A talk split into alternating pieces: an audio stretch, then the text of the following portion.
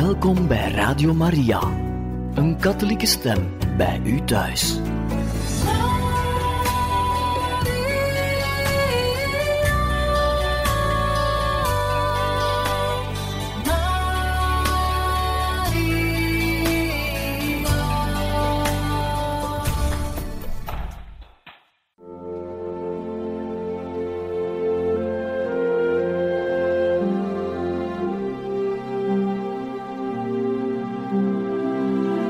Beste luisteraars van Radio Maria, welkom bij het programma Catechismus.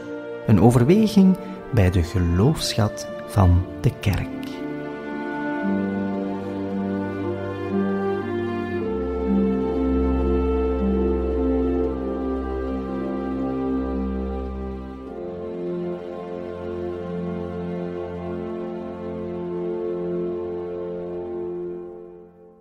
Welkom beste luisteraars in het programma Catechismus. U kan vandaag luisteren naar een tweede deel over de profeet Elia in een catechese-reeks over zending vanuit de Heilige Schrift. Gebracht door pater Michel Coppin. Beste luisteraars, we zien verder dat God Elia niet met rust laat. God blijft de depressieve profeet Elia uitdagen. God weet Elia naar buiten te lokken, weg uit zijn ontgoochelingen en verbittering. God roept hem weg uit zijn eigen ikje, uit zijn eigen persoontje, uit zijn eigen ontgoocheling, uit zijn eigen frustraties.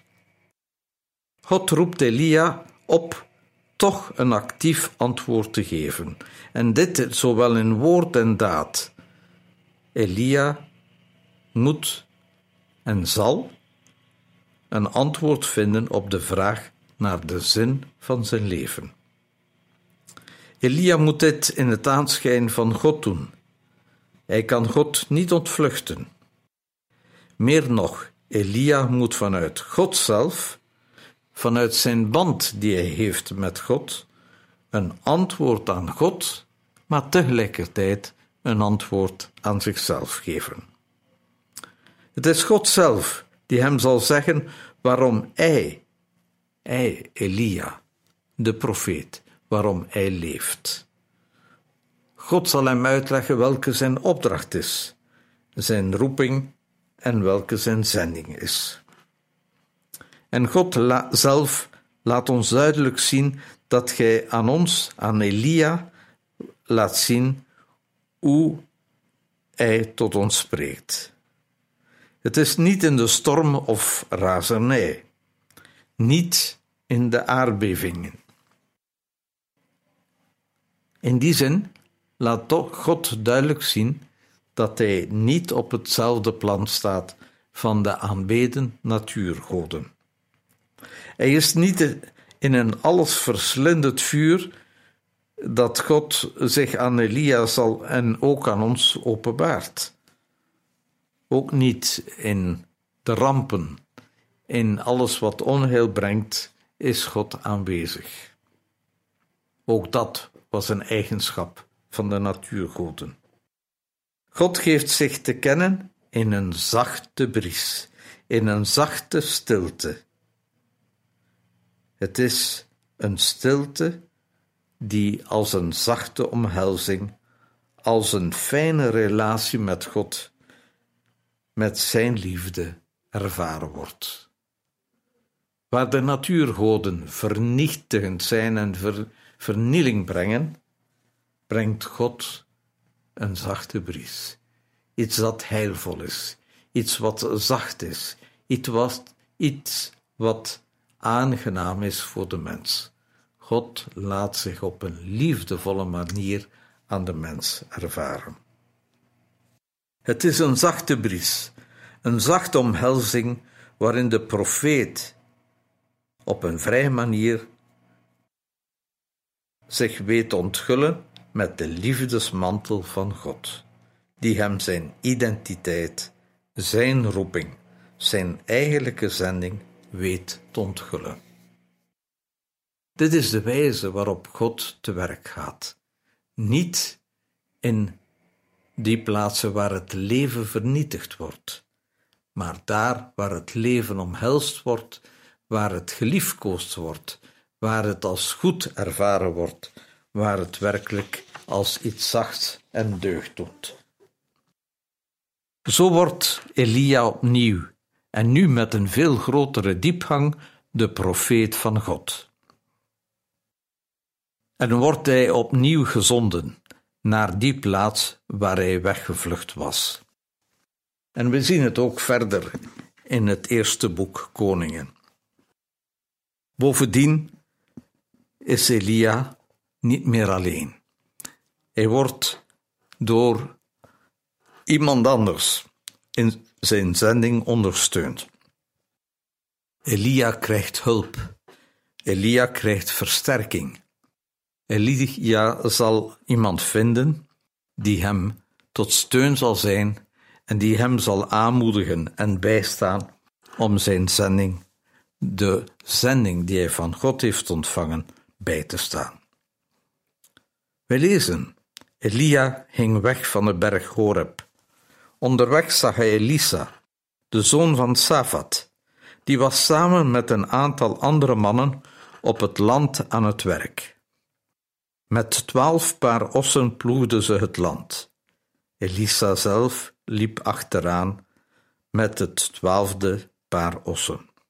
Elia ging naar Elisa toe, gooide zijn mantel over hem heen en liep verder. Elisa liet zijn ossen in de steek en liep snel achter Elia aan. Hij zei: Ik ga met u mee, maar ik wil eerst afscheid nemen van mijn vader en moeder.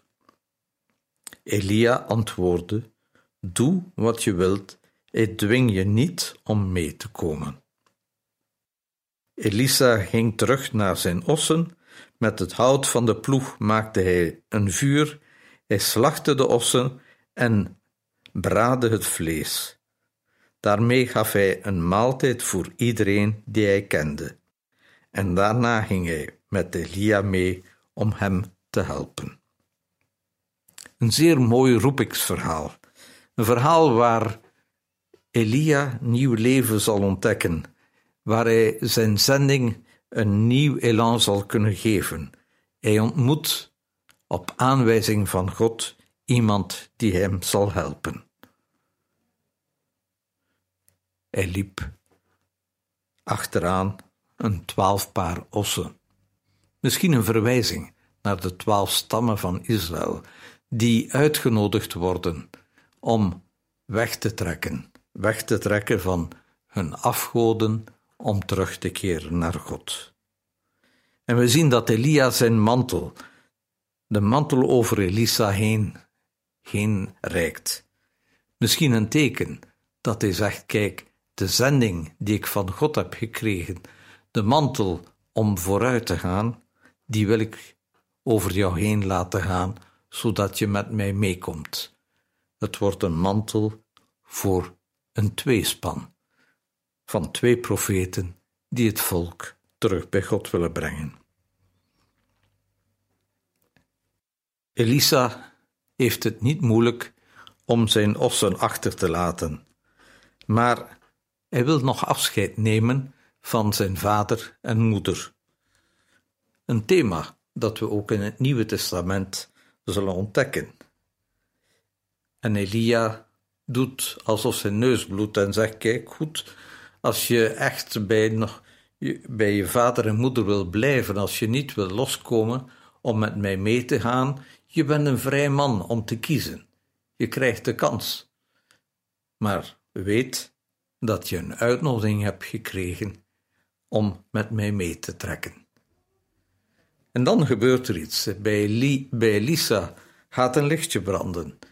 Hij laat zijn moeder en zijn vader voor wat ze zijn. Het afscheid zal wellicht heel kort geweest zijn, maar hij laat het oude leven achter zich en hij geeft het oude leven heeft hij als voeding aan de zij die met hem meewerkten. Hij die trouw gebleven was aan God, geeft die trouw die hij in zijn leven heeft ervaren als spijs aan de mensen die met hem werkten. Het zijn thema's die steeds weer terugkomen in de Bijbel. Jezus gaf brood en wijn, deelde brood en wijn, gaf zijn lichaam als spijs om nieuw leven te, op te bouwen bij zijn leerlingen. En we zien dat Elisa met Elia meeging om de zending die beide van God hebben te ontvangen, willen proberen verder te zetten. Er is iets veranderd bij de grote profeet Elia. Hij moet zich niet meer aan God bewijzen. Elia moet geen, weet ik veel, goocheltrucs uithalen om zijn afvallig volk te overtuigen.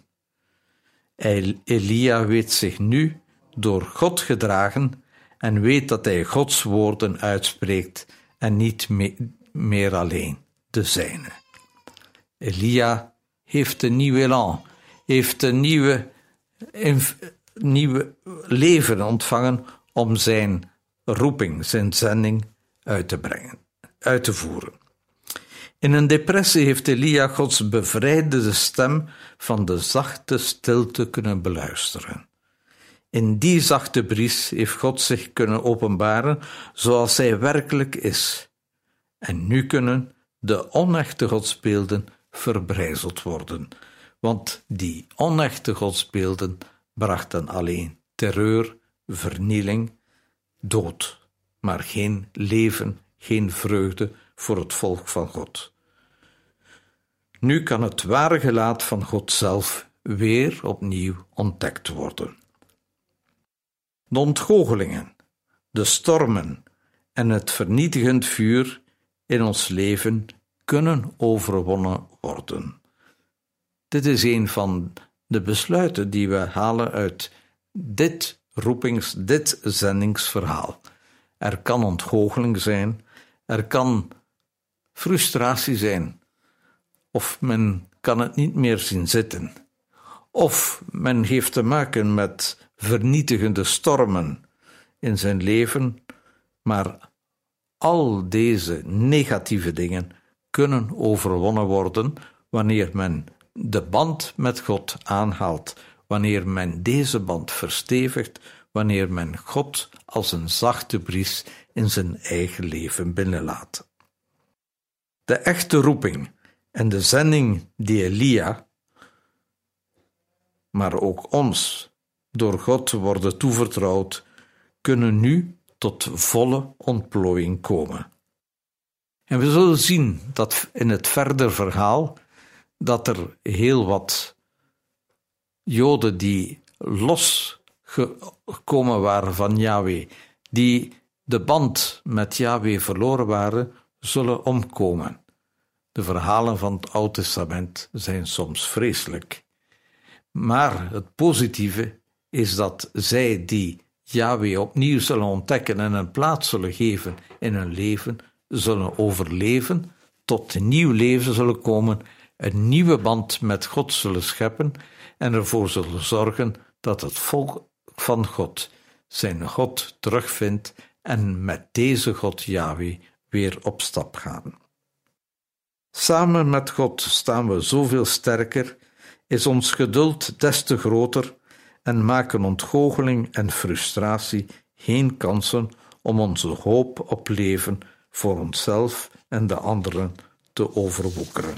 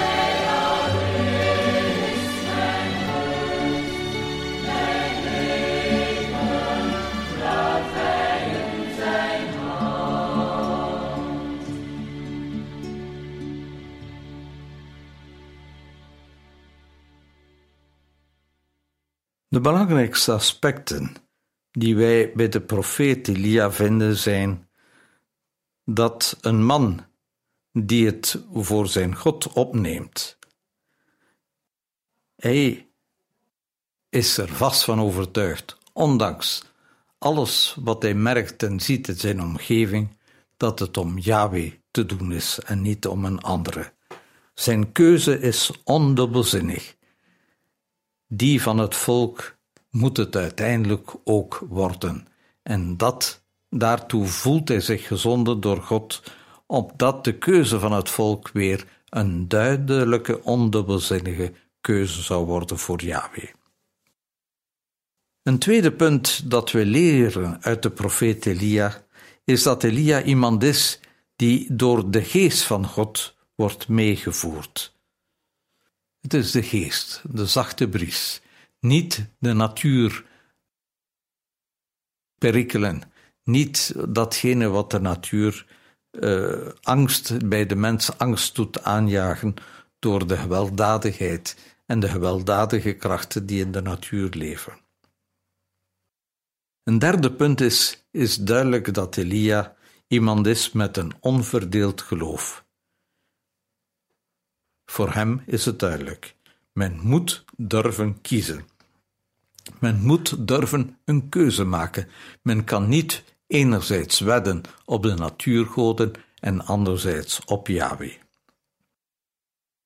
Een vierde punt is dat Elia een vertrouwelijke omgang heeft met God.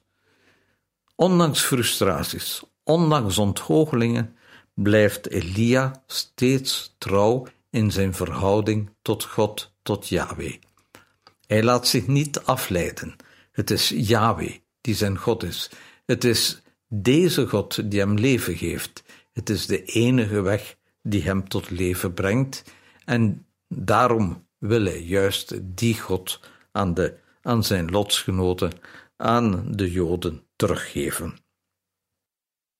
We zullen ook zien als wij verder lezen in het boek Koningen dat Elia een grote verdediger is van de armen.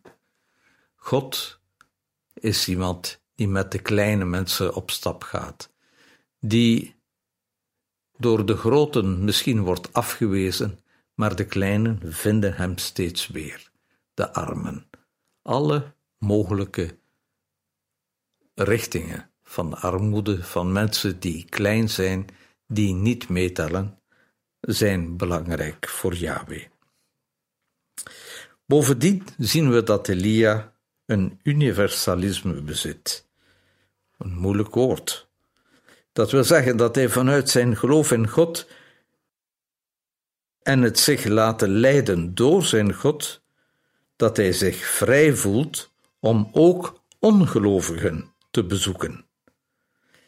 Ook zij die niet Jood zijn, worden uitgenodigd om de band met God, om de band met Yahweh aan te halen, om deze relatie met nieuw leven, een nieuw leven te geven. En hij nodigt hen uit tot een onvoorwaardelijk geloof. Hij gaat verder dan zijn eigen Joodse medebroeders. Hij gaat ook andere vreemden uitnodigen tot een geloof, tot een band met God. En we zien dat de hemelvaart van Elia, zoals die in het Oude Testament wordt beschreven, ook voor Lucas, de evangelist Lucas, een inspiratiebron zal worden om de hemelvaart van Christus te beschrijven. Het is belangrijk om de figuur van Elia te bestuderen, te bekijken, te zien wat de waarde van deze grote profeet is. Misschien ligt hij wat onder het stof, misschien wordt hij niet steeds ervaren, of gelezen, of gekend. Maar, ik herhaal het nog even, wanneer Jezus zal verheerlijkt worden door zijn Vader op de berg Horeb, op de Taborberg, pardon, op de Taborberg zullen de twee grote figuren van het Joodse geloof aanwezig zijn. Mozes, die het volk uit de verdrukking moest halen, en Elia, die het volk terug tot zijn God, tot Yahweh moest brengen. Het zijn de twee steunpilaren van het verhaal van God met zijn volk. Een verhaal van leven, een verhaal die alle dood, ontgoocheling en frustratie weet te overstijgen. Ook als wij het moeilijk hebben, dan weten wij dat vanuit het verhaal van Elia met zijn volk, van Elia met God, dat ondanks verdriet, ondanks ontgoocheling, ondanks moeilijkheden, dat er toch een God is die verder met ons op stap wil gaan en die werkelijk het beste met ons voorgeeft. Elia nodigt ons uit om die God te volgen, om die met hem een levensverhaal aan te gaan en ook bij momenten van moeilijkheden van met hem door te gaan. Het zendingsverhaal van Elia is hierin een mooi voorbeeld. Ik wil eindigen met een gebed. Heer, geef mij niet te veel verstand, maar genoeg om het leven en de mensen te verstaan. Geef mij niet te veel kracht, maar genoeg om te werken. Geef mij niet te veel werk, maar genoeg om te bouwen aan uw stad. Geef mij niet te veel succes, maar moed genoeg om uit te komen voor het goede. Heer, welke mengeling van geluk en lijden Hij mij wilt geven, laat ik aan U over, als Gij me maar helpt om gelukkig te zijn. Eén ding vraag ik U zonder conditie en zonder maat: geef me altijd meer liefde voor U en voor allen, vandaag en alle dagen. Amen. Een mooi gebed van Flor Hofmans. Ik wil u danken voor jullie aandacht. En de volgende keer zullen wij op ontdekkingstocht gaan hoe andere profeten een zending krijgen van God. Een God die met zijn volk wil gaan en hen profeten zendt om het heil te vinden, om het geluk te vinden, om de vreugde te vinden vanuit een diepe, voortdurende, continue band met God, Yahweh.